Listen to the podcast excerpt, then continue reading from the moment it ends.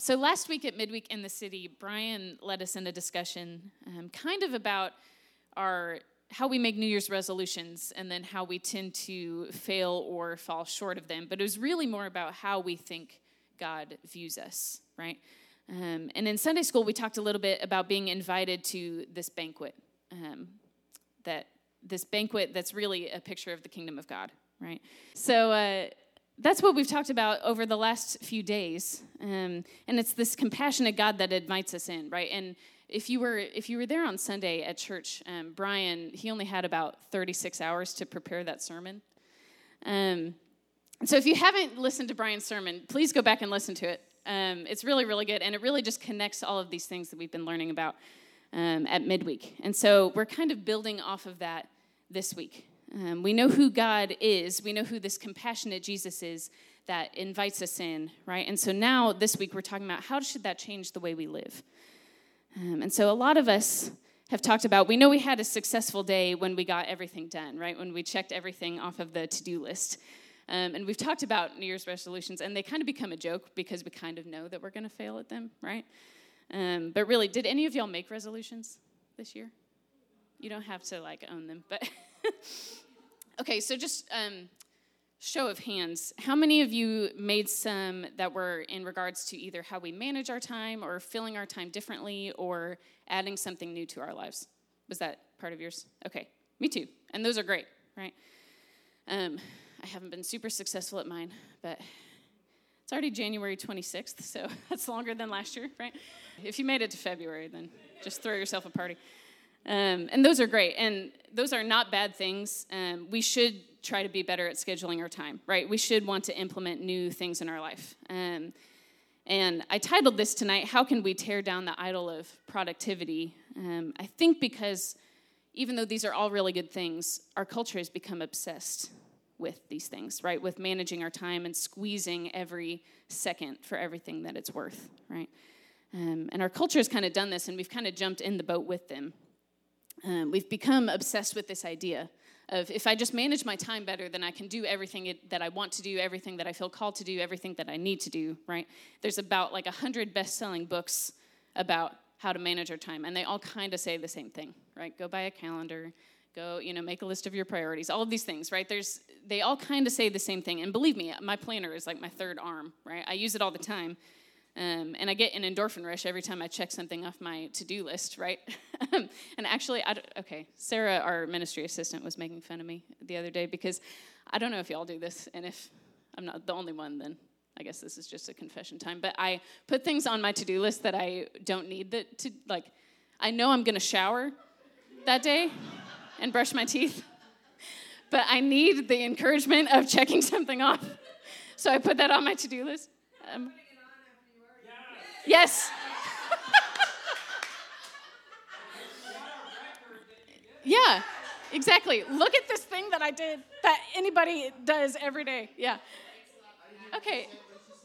You you do it and then you write it down and then you check it off. Yeah. The order is is different there. That's awesome. So I'm well. I'm glad I'm not the only one. Thank you for. Sometimes you just need that like hit of endorphins to check something off. Um, and so we want to control every second and every minute of our day so that we can squeeze the juice out of every second, right? Does that resonate? Do you feel like you've tried? There's all these like life hacks, right? How to do this faster, how to squeeze the most out of your workday, how to squeeze the most out of your morning, you know, whatever that looks like. Oh my gosh, yeah. Okay, I do that too, and I don't I don't I don't apologize for that. People talk way too slow. Okay.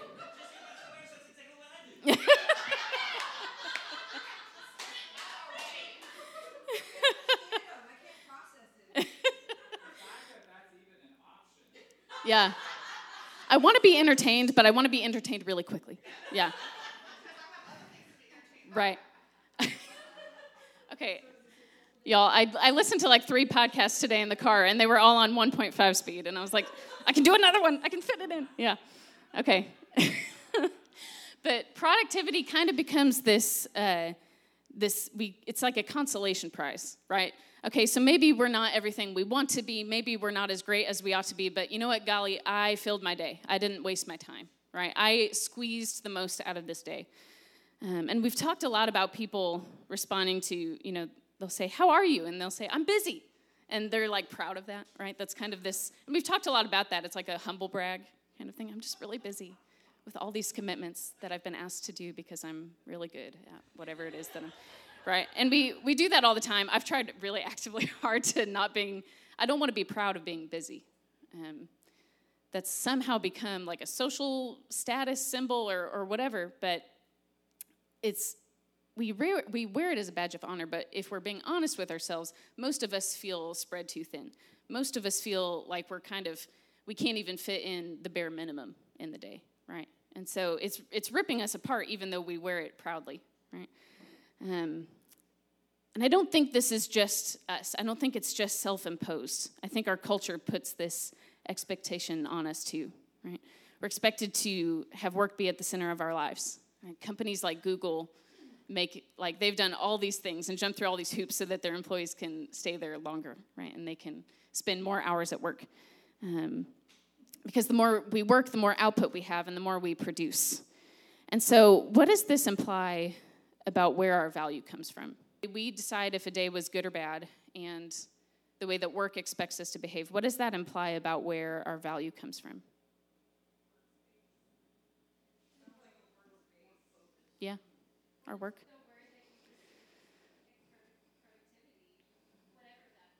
Mm-hmm. Mm-hmm.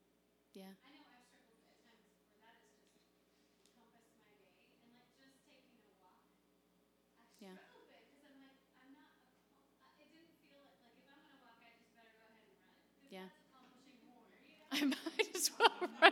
Okay, I don't put my walk at two speed to somehow that rule doesn't apply to exercise.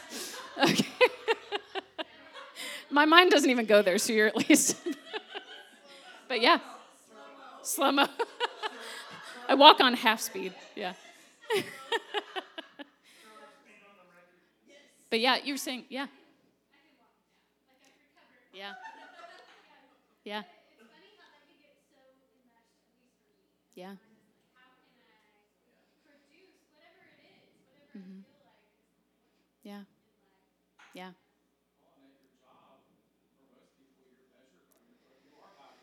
Mm-hmm. Yeah. Yeah. Yeah, there's literal numbers that can, a lot of times, right, that can show us how much we've produced. Yeah. Mm-hmm.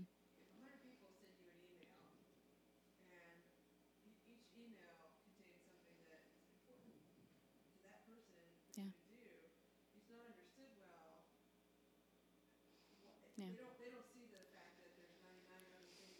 So I think that sense that I need this right now without understanding what other elements of our time are mm-hmm. Problematic as well. Yeah.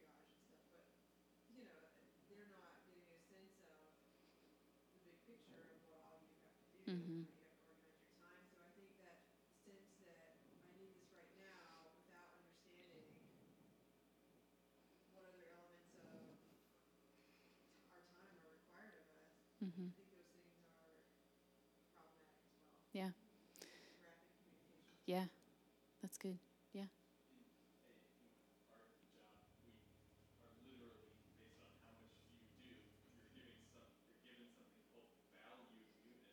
Oh, yeah, we were joking about this earlier.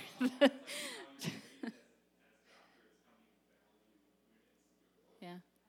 Which feels like grossly on the nose with. Yeah. Yeah. Yeah, that's hard. Yeah. Yeah.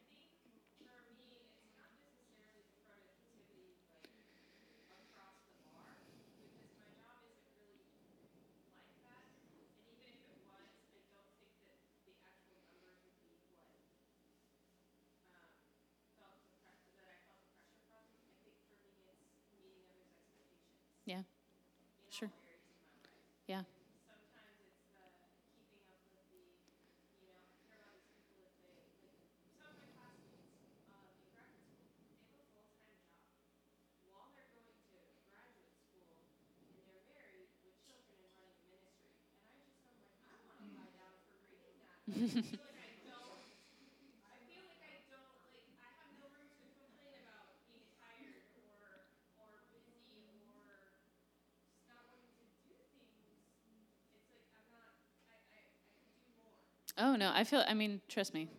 I just we just have the dog, and sometimes I'm like, Ugh. you have to go out again. That's which is like the bare minimum of care for this animal. yeah. yeah, that's the apartment situation. but yeah, so do you, th- so okay, so all of this is saying we're valued by how much we produce. That's what our work is telling us, or that's what these things that we've learned to evaluate our day is telling us. Do you think that we've started to believe that about ourselves? Even though we know better, right? Even though we know that God is who we get our worth from and all. Mm-hmm.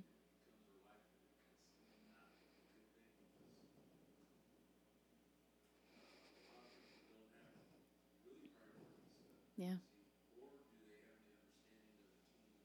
Mm-hmm. And that's what we're going to talk about tonight. yeah.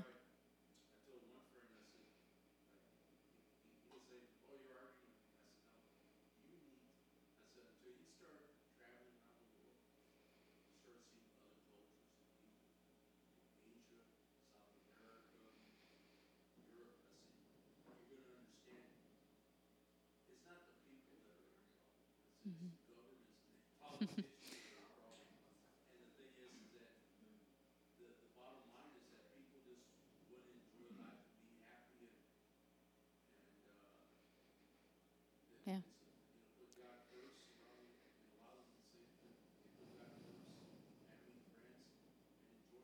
Yeah. And it's hard when our culture kind of puts this expectation on us, right? Yeah. Yeah. Yeah. Sure. Yeah.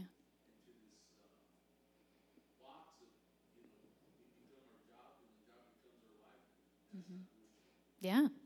And don't get me wrong, sometimes even if we absolutely love our job, that we can still fall into this, right? We don't have to like despise our nine to five to to still fall into this, right? Um, and so we've been led to feel like we're only as valuable for as much as we produce or as whatever we contribute to the world, right? But so our work feels that way. It kind of makes us begin to feel that way. Have you ever been led to think that God believes that about you?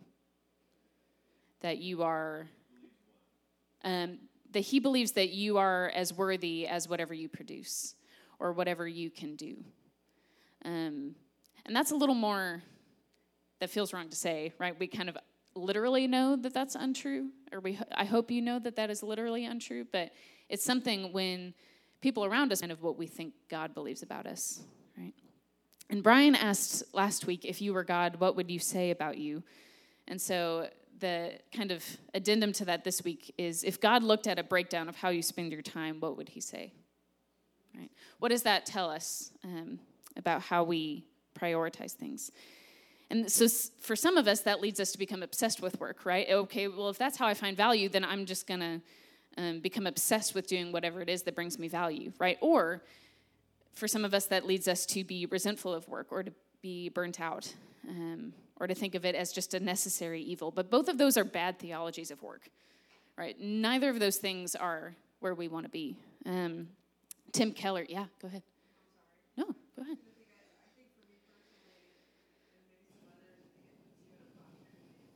Yeah.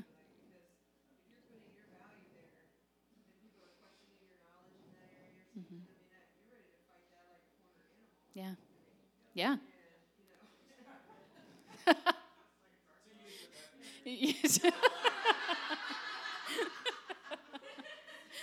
yeah.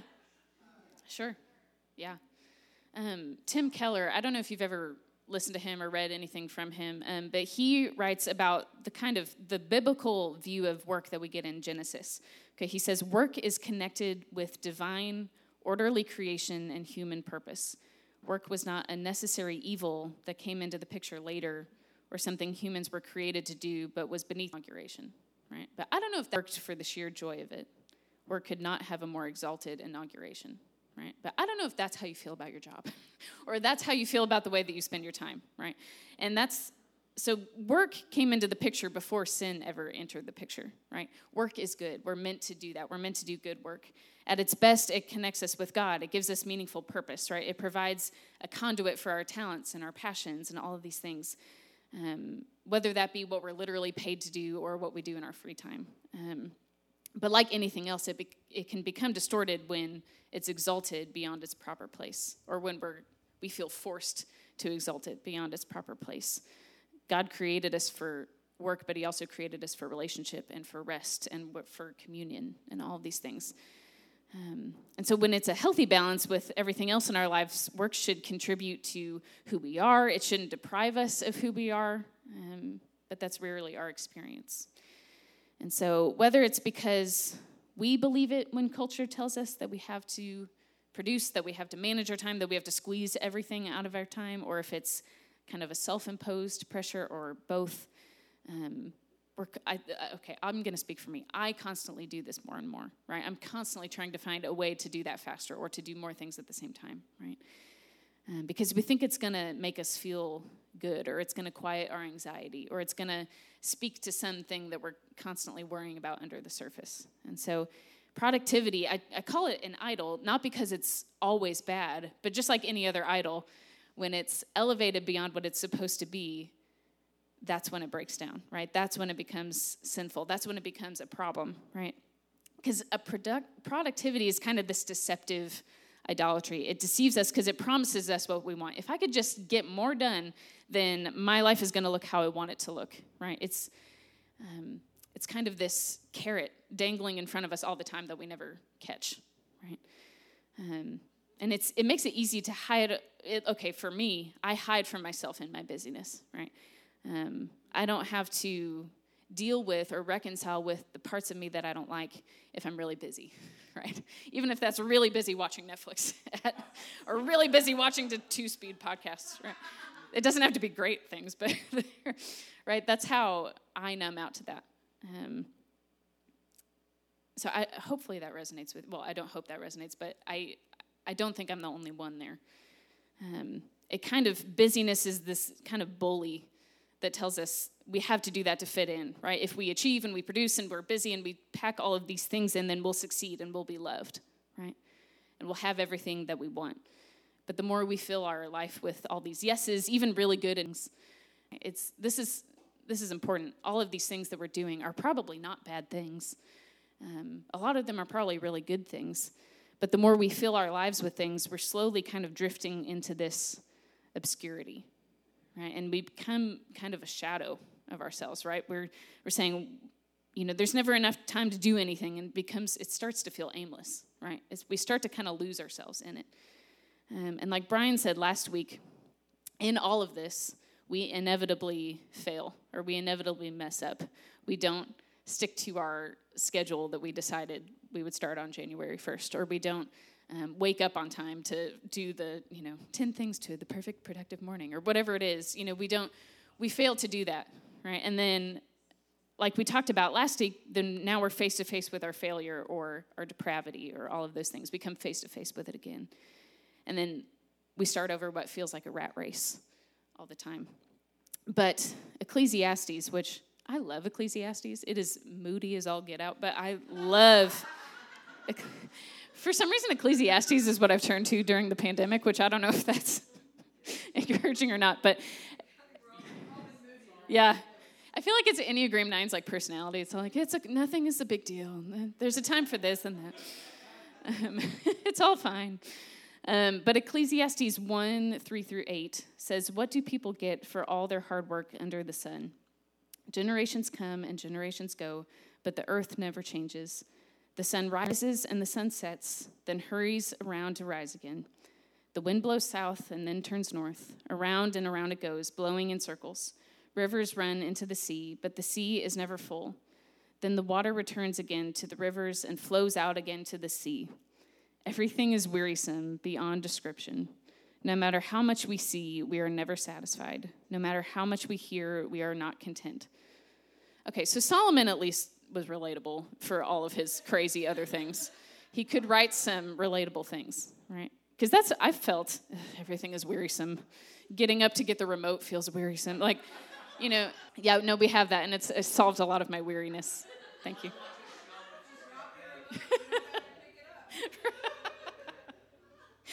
right, so, okay, so we read this in scripture, and it's funny because Solomon, for all of his riches, for all of his other ridiculous things, he still writes things like this, right? Everything's wearisome. The world just keeps turning, and all of this work feels like we're just going in circles, right? And so scripture tells us sure, work is good, like we see in Genesis, but it's not going to f- get you satisfaction or worthiness or love, right? And that's what Solomon is saying there. And so if you're like me, you've allowed this pursuit of productivity to come before God. Um, I wake up thinking about what I have to do, and that is what's on my mind all day, right? You, you stuff your life with all kinds of things, but somehow the Lord doesn't always make the cut. Um, and sometimes He does, right? We're not always like that every day. Um, but we've allowed even the most well intentioned work to come before God. And I'll speak for myself. I've let my most well intentioned work come before God. And we build ourselves this really busy idol, right? This thing that we're always chasing and to be perfectly vulnerable with y'all, I've done this recently, right? I've worked and spun my wheels and done plenty of things in my personal life and in this ministry, in this job, without prioritizing God. Um, and I need to repent to y'all as a pastor for doing that, right? That's not how egotistical of me to think that I can do any sort of ministry without first prioritizing the Lord in that, right? And so I, I, repent for that, but also that's something I'm working on, and that's something that that is a common thing that we deal with. Um, and so, like Solomon writes, the whole idea of time management is really just illusory, right? When we think about it, we can maximize the yield of our minutes, but tomorrow's not guaranteed. We read that in James um, in our two sermon series ago, right? Come, it says in chapter 4, 13 through 15, it says, Come now, you who say, Today or tomorrow we will go to such and such a city and spend a year there and engage in business and make a profit. Yet you do not know what your life will be like tomorrow. You are just a vapor that appears for a little while and then vanishes.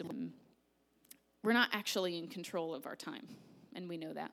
Um, we like to pretend that we don't know that, but, but we do, right? Um, so, what if instead, instead of managing our time and trying to produce as much as possible, instead we thought about stewarding our attention? And no, that's not a fancy way of saying the same thing, right? That's it sounds similar, but it's not. Um, all the time management and productivity in the world can't silence our anxiety. It can't solve this crisis of mortality. It can't quiet the creeping sense that we're losing time. Right? Does anyone feel like that? By halfway through the day, you're like, oh, I've lost time. Um, and it's like a, a shadow that follows you? Time management's not going to take that away. The minutes aren't ours to multiply. We know that we receive time as a gift, right? We know that the breath in our lungs is but by the grace of God alone, right? We know that our life is a vapor, that tomorrow is not promised. Um, but what we can do is cultivate the ability to inhabit the time that we do have with attention. Um, we are in control of that. We may not be in control of all, all of our time, but we are in control of our attention, um, and it's valuable, right? We live in an economy and in a world that's always buying for our attention, right? When Facebook went public in 2012, they said, Yeah, we really didn't have a plan for generating revenue, but we knew we owned the world's attention. They said this in an interview later, and they said, So we felt confident that we would figure. I've fallen for some of the Facebook things, right? Um, everyone is trying to get our attention all the time. Um, it's a resource that we have, and it's hard to give our full attention when we have smartphones and all these things um, buying for our attention, right? But Philippians 4 8 says, Finally, brothers and sisters, whatever is true, whatever is noble, whatever is right, whatever is pure, whatever is lovely, whatever is admirable, if anything is excellent or praiseworthy, think about such things. And so Paul is saying here, our attention is valuable. And so develop it for good, right? You have control over your attention and you can choose how to develop it. Steward it on the right things. Can, can you say that the things you pay attention to, when we talked about that question earlier, um, can the things you pay your attention to be described by uh, whatever is true, noble, right, pure, lovely? Right? And that's what it looks like to take every thought captive, right? What is our attention going to? Um, so, how do we do this? How do we stop idolizing our time and our productivity and start stewarding our attention um, without falling back into the same patterns? Right? Brian did a really good job last week and on Sunday of showing us this compassionate God um, who met the woman caught in adultery, who instead of judging, instead of shaming, said, "Ah, that's hard. Let's let's figure this out together." Right? Um, I'd say here is, if God was saying was talking to us, He would say, "You are working so hard. Are you exhausted? Does the bare minimum feel like too much? Let's figure this out together." Right? We don't have to feel shame for how we've spun our wheels. Right? We often are well intentioned. Um, what we do have to do is leave behind the belief that God needs or wants something from us, that our work or what we produce is what He's after. Because um, that's not true. We're chosen because of who we are and by the grace of God alone. Um, it's not because of anything we can produce, because we know that anything we could do would fall short. Um, and so we have to let go of that idea and recognize that in reality, idolatry is one of the first things that God teaches us about. Um, it's one of the first things that He warns His people against. It says, when we put things before God, when we busy ourselves with things that but don't pay attention to God, that's what we're doing. We're making an idol for ourselves. And the only way we can be free from that is to get to know the Holy Spirit. It's by reorient, reorienting our lives to prioritize God. And so we tear down this idol by spending time with God. and that's kind of this, um, it almost sounds anticlimactic, right? It sounds like we should do a clearing of all the calendars and a, uh, purging and a Marie Kondo, like, you know, we're going to clear out our office or something, right? Um, it feels like there should be a more tangible thing. But I think we're, uh, that's because we, we want to, to handle this problem the same way that we've handled it before, right? Um, although I do love Marie Kondo. Yeah, love you. Yeah, I know. Also, yeah, there's some things that I'm just not willing to. I know. Uh, whatever you want to call that, I grew up calling. We we tear down this idol in our, our, in our lives by spending time with God. Whatever you want to call that, I grew up calling that quiet time, devotional time, whatever you call that. Um, we can take God seriously when He says, "Seek first the kingdom, and everything else will be added unto you." right? We seek the kingdom of God. And we recognize that when we put good things, even great things, ahead of God, they lose their goodness. Right? And we steward our attention to make God our first priority every day. And just like I said before, I am not, I can't even say that I'm doing that right now every day. Um, that is a lifelong journey and a lifelong thing to pursue. I've heard countless sermons on quiet time and on devotional time and those things. That doesn't mean I'm good at it. That means I know I should do it. Um, there's a bridge between the two to, to walk. Um, but when we do this, everything else falls into place. That doesn't mean all our problems are solved, but it does mean that everything else seems to find its proper place in our list of priorities. It helps give everything else a little bit of clarity, and we're freed from this rat race that we were never meant to run. Um, so we just still ourselves before God. And we say, I have been running my mind out at half speed, and this isn't working, right? For me, it might just be a stroll. But the word says you need only to be still, right? And so if we can find a way, even if it's just for one day to still ourselves and allow our t- attention to be devoted solely to the presence of God. That's when everything else falls into place. And we have to guard that time, right? Because we know that that is, um, I'm sure that's somewhere in Screwtape Letters, right? Is this, this um, need for distraction from the secret place with you and the Lord, right? And um, there's a book that is old, but it's in the rotation uh, for Blaze and I called Secrets of the Secret Place. If you're willing to go just a little, um, I grew up Pentecostal, y'all. You just gotta let it happen. Um, but but it, it goes through this okay, if you want to spend time with the Lord, here's how to get the most out of that. Here's how to set that up, right? Um, and it, we, if we can develop this kind of miniature Sabbath in our life, right? We practice that on Sunday, but how about if we practice that for 30 minutes in the morning or whatever that looks like for you, right? Would that would that reorient your day? Would that help you evaluate your day differently? Would that help you say, you know what? I heard from the Lord this morning, and whether or not I checked off everything on my to do list, that really reorients the way I discern if this was a good day or not. Um, and I know we have to we have to get going here in a little bit. Um, but what have y'all been taught, if anything, about quiet time, devotional time with the Lord? Um, what does that look like in, in reality for you? Have you been taught anything about that growing up or at church?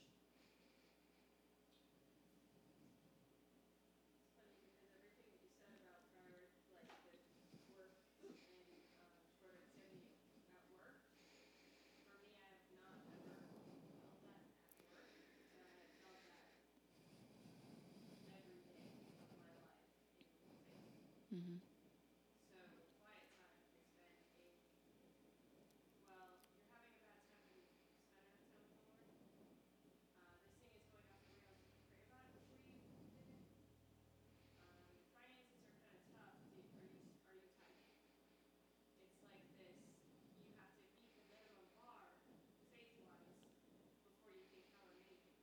Yeah. Yeah. And that's hard. And that's a incomplete hard. Oh, you must not have prayed about it, right? That's not what quiet time looks like. Quiet time isn't going to solve all our problems, right? Um, but yeah. Anything else? What else were you taught?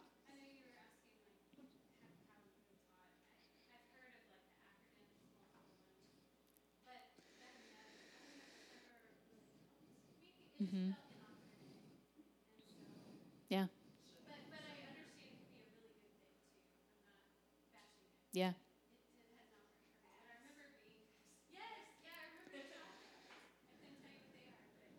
Yeah. Yeah, I've, i know a bunch of acronyms too. You've been taught a formula for how to do it? Yeah. Yeah. And that feels, um, right. Right. Yeah. Mm-hmm. Yeah. And then you feel even worse for not checking that one off if you don't do it, right? Yeah.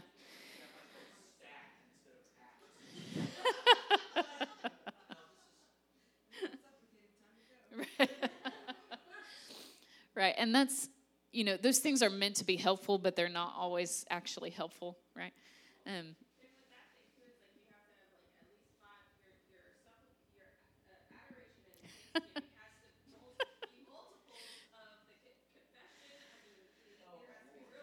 Okay. Hear this, hear this now. You are free from the acronyms. And you are free from any formula you've been taught. If they are helpful to you, then that's awesome. Some of them are great, and if they work for you, if that helps keep you focused, lovely.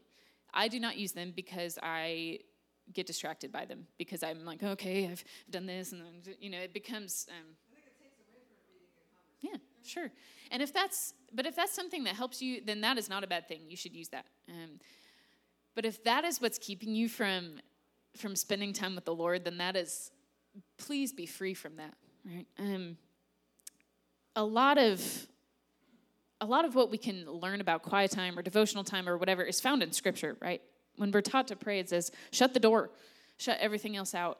Get rid of distractions, like it says in Matthew, right? Listen in Matthew 13. Listen for God. Practice silence. Obey. Listen for the Lord and then obey what he says. All of the other good things that we do are energized by our obedience to spending time with the Lord. Right? Repent. Chris talks about all this all the time. Prayer is this calibration of the soul, right? And that's how we repent. Um, it doesn't have it's sometimes quiet time feels like we're spinning our wheels right? Because it feels like we have the tick the urge to say you know my time would be better spent elsewhere right? I could be doing the dishes even though if that's not what you would probably do if given the option right? Yeah. But we have to resist that because we know what we reap what we sow, right? And we know that if we're sowing into the kingdom of God, if we're sowing into our relationship with God, we're going to reap that even if it doesn't feel like we're doing that in real time, right? And so use that as your refuge. We've talked about how s- spread thin we feel by this rat race we're on. The quiet place with the Lord is your refuge. The, the quiet place with Jesus is where you can bring decisions that are keeping you up at night. It's where you can intercede, right? It's where all of these things happen. And so you don't have to go in with a formula, you don't have to go in with a to do list, which is like, please don't do that, especially after this talk, right? Just go in and meet with the Lord and say, man, you know, it's been a while. Hi. It's good to be here, right? Some, that's how I've spent a lot of my quiet times is, hmm, how are you, Lord? it's been a while. Um, he's so gracious to, he's not going to say, well, where's your acronym? We didn't start with adoration today. You know, that's not how that's going to go. And really, but that's how it feels, right? That's sometimes why I don't go into quiet time is because I feel like I'm worst thing we could ever almost like I need to clean myself up before I do that, which is the most backwards thing we could ever do is feel that way. Um, and so if you don't know what to do, um, that's okay. Um, scripture teaches us about that. Meet with the Lord anyway. Um, because simply all we're called to do is to just stand in the presence of God despite all of our obstacles, despite the hassles, despite distractions, the spiritual warfare, the weariness, all of those things.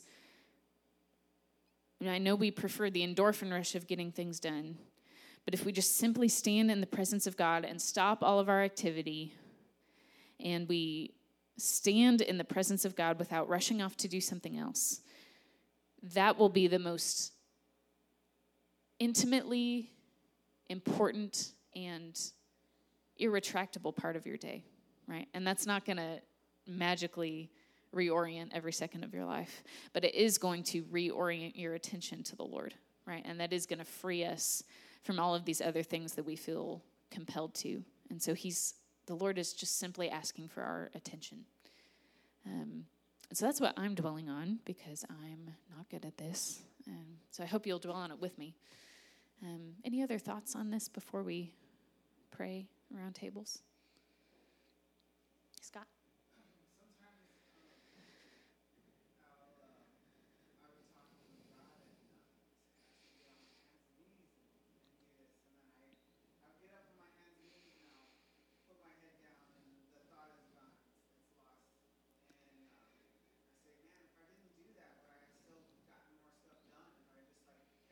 Yeah. Um, anyways, like sometimes in the morning when I try to force this quiet time on God, it, it doesn't really, it doesn't, it doesn't happen. Yeah. Um, but then other times, I'll hear God talking to me, but it's not my designated time with Him, right? So I need to. It's like I don't know what seek God while He seek the Lord while He may be found. I don't know what that means. Yeah. It comes to my mind when I think about like if God's talking to you, you need to you need to stop what you're doing and and spend that time. That's that's your quiet time. It's not. Yeah. You know, we don't control time like this. Yeah. Yeah. And that's good because it is kind of like, okay, Lord, you have an hour to speak to me. And that's not that's not it, right? But w- when we do quiet time and we make it a daily, knowing that's in a daily meditation, we're saying, this is a priority for me.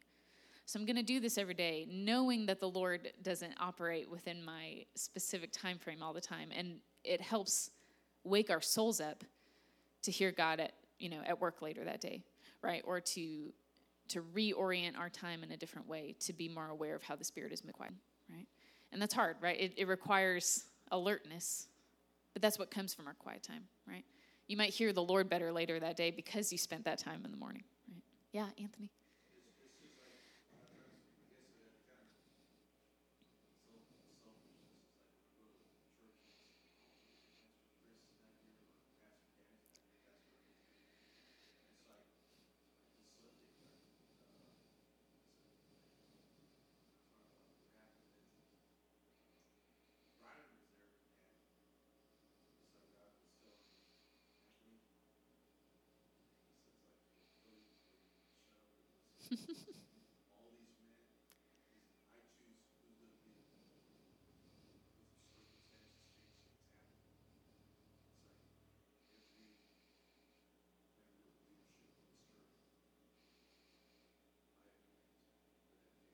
Mm-hmm. Yeah.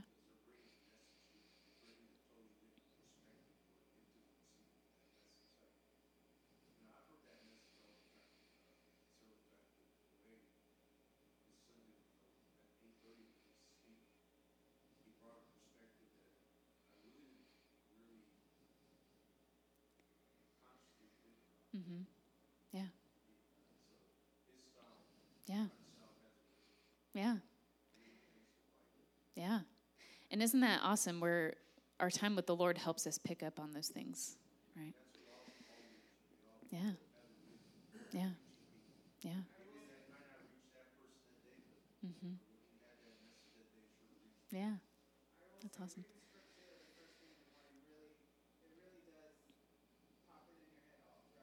Yeah. Yeah. That's good. Yeah. Yeah, Javier.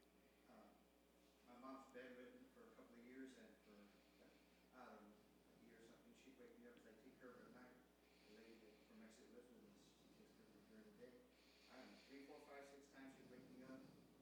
A few days she'd wake me up, and it, it would really perturb the heck out of me. And I'd say like, shut up, I mean, a little bit, just a little bit more time in the scriptures, quiet time with God. Now she wakes me up, uh, I guess last night three times, and, uh, it's been going on for a few months. I don't get teed off. Yeah. Yeah. Yeah. But it quiets your spirit, right? Yeah. Mm-hmm. Yeah. Yeah. Yeah. Yeah. Yeah. That's good. Yeah. And so I know we've talked about a whole bunch of different things tonight, but if nothing else, um, spend some time with the Lord this week. Um, and if you need to talk about that more, talk to us about it. Because I don't want something to impede that. Um, that's going to be the thing that um, helps reorient everything else, right? Everything else revolves around that when we're doing it correctly. And so, alongside me, since I am also working on that, um, that's going to that is going to speak to all of these things that we busy ourselves with um, and that we are anxious about. And so pray around tables, um, and there's plenty of food, so pick up some food to go.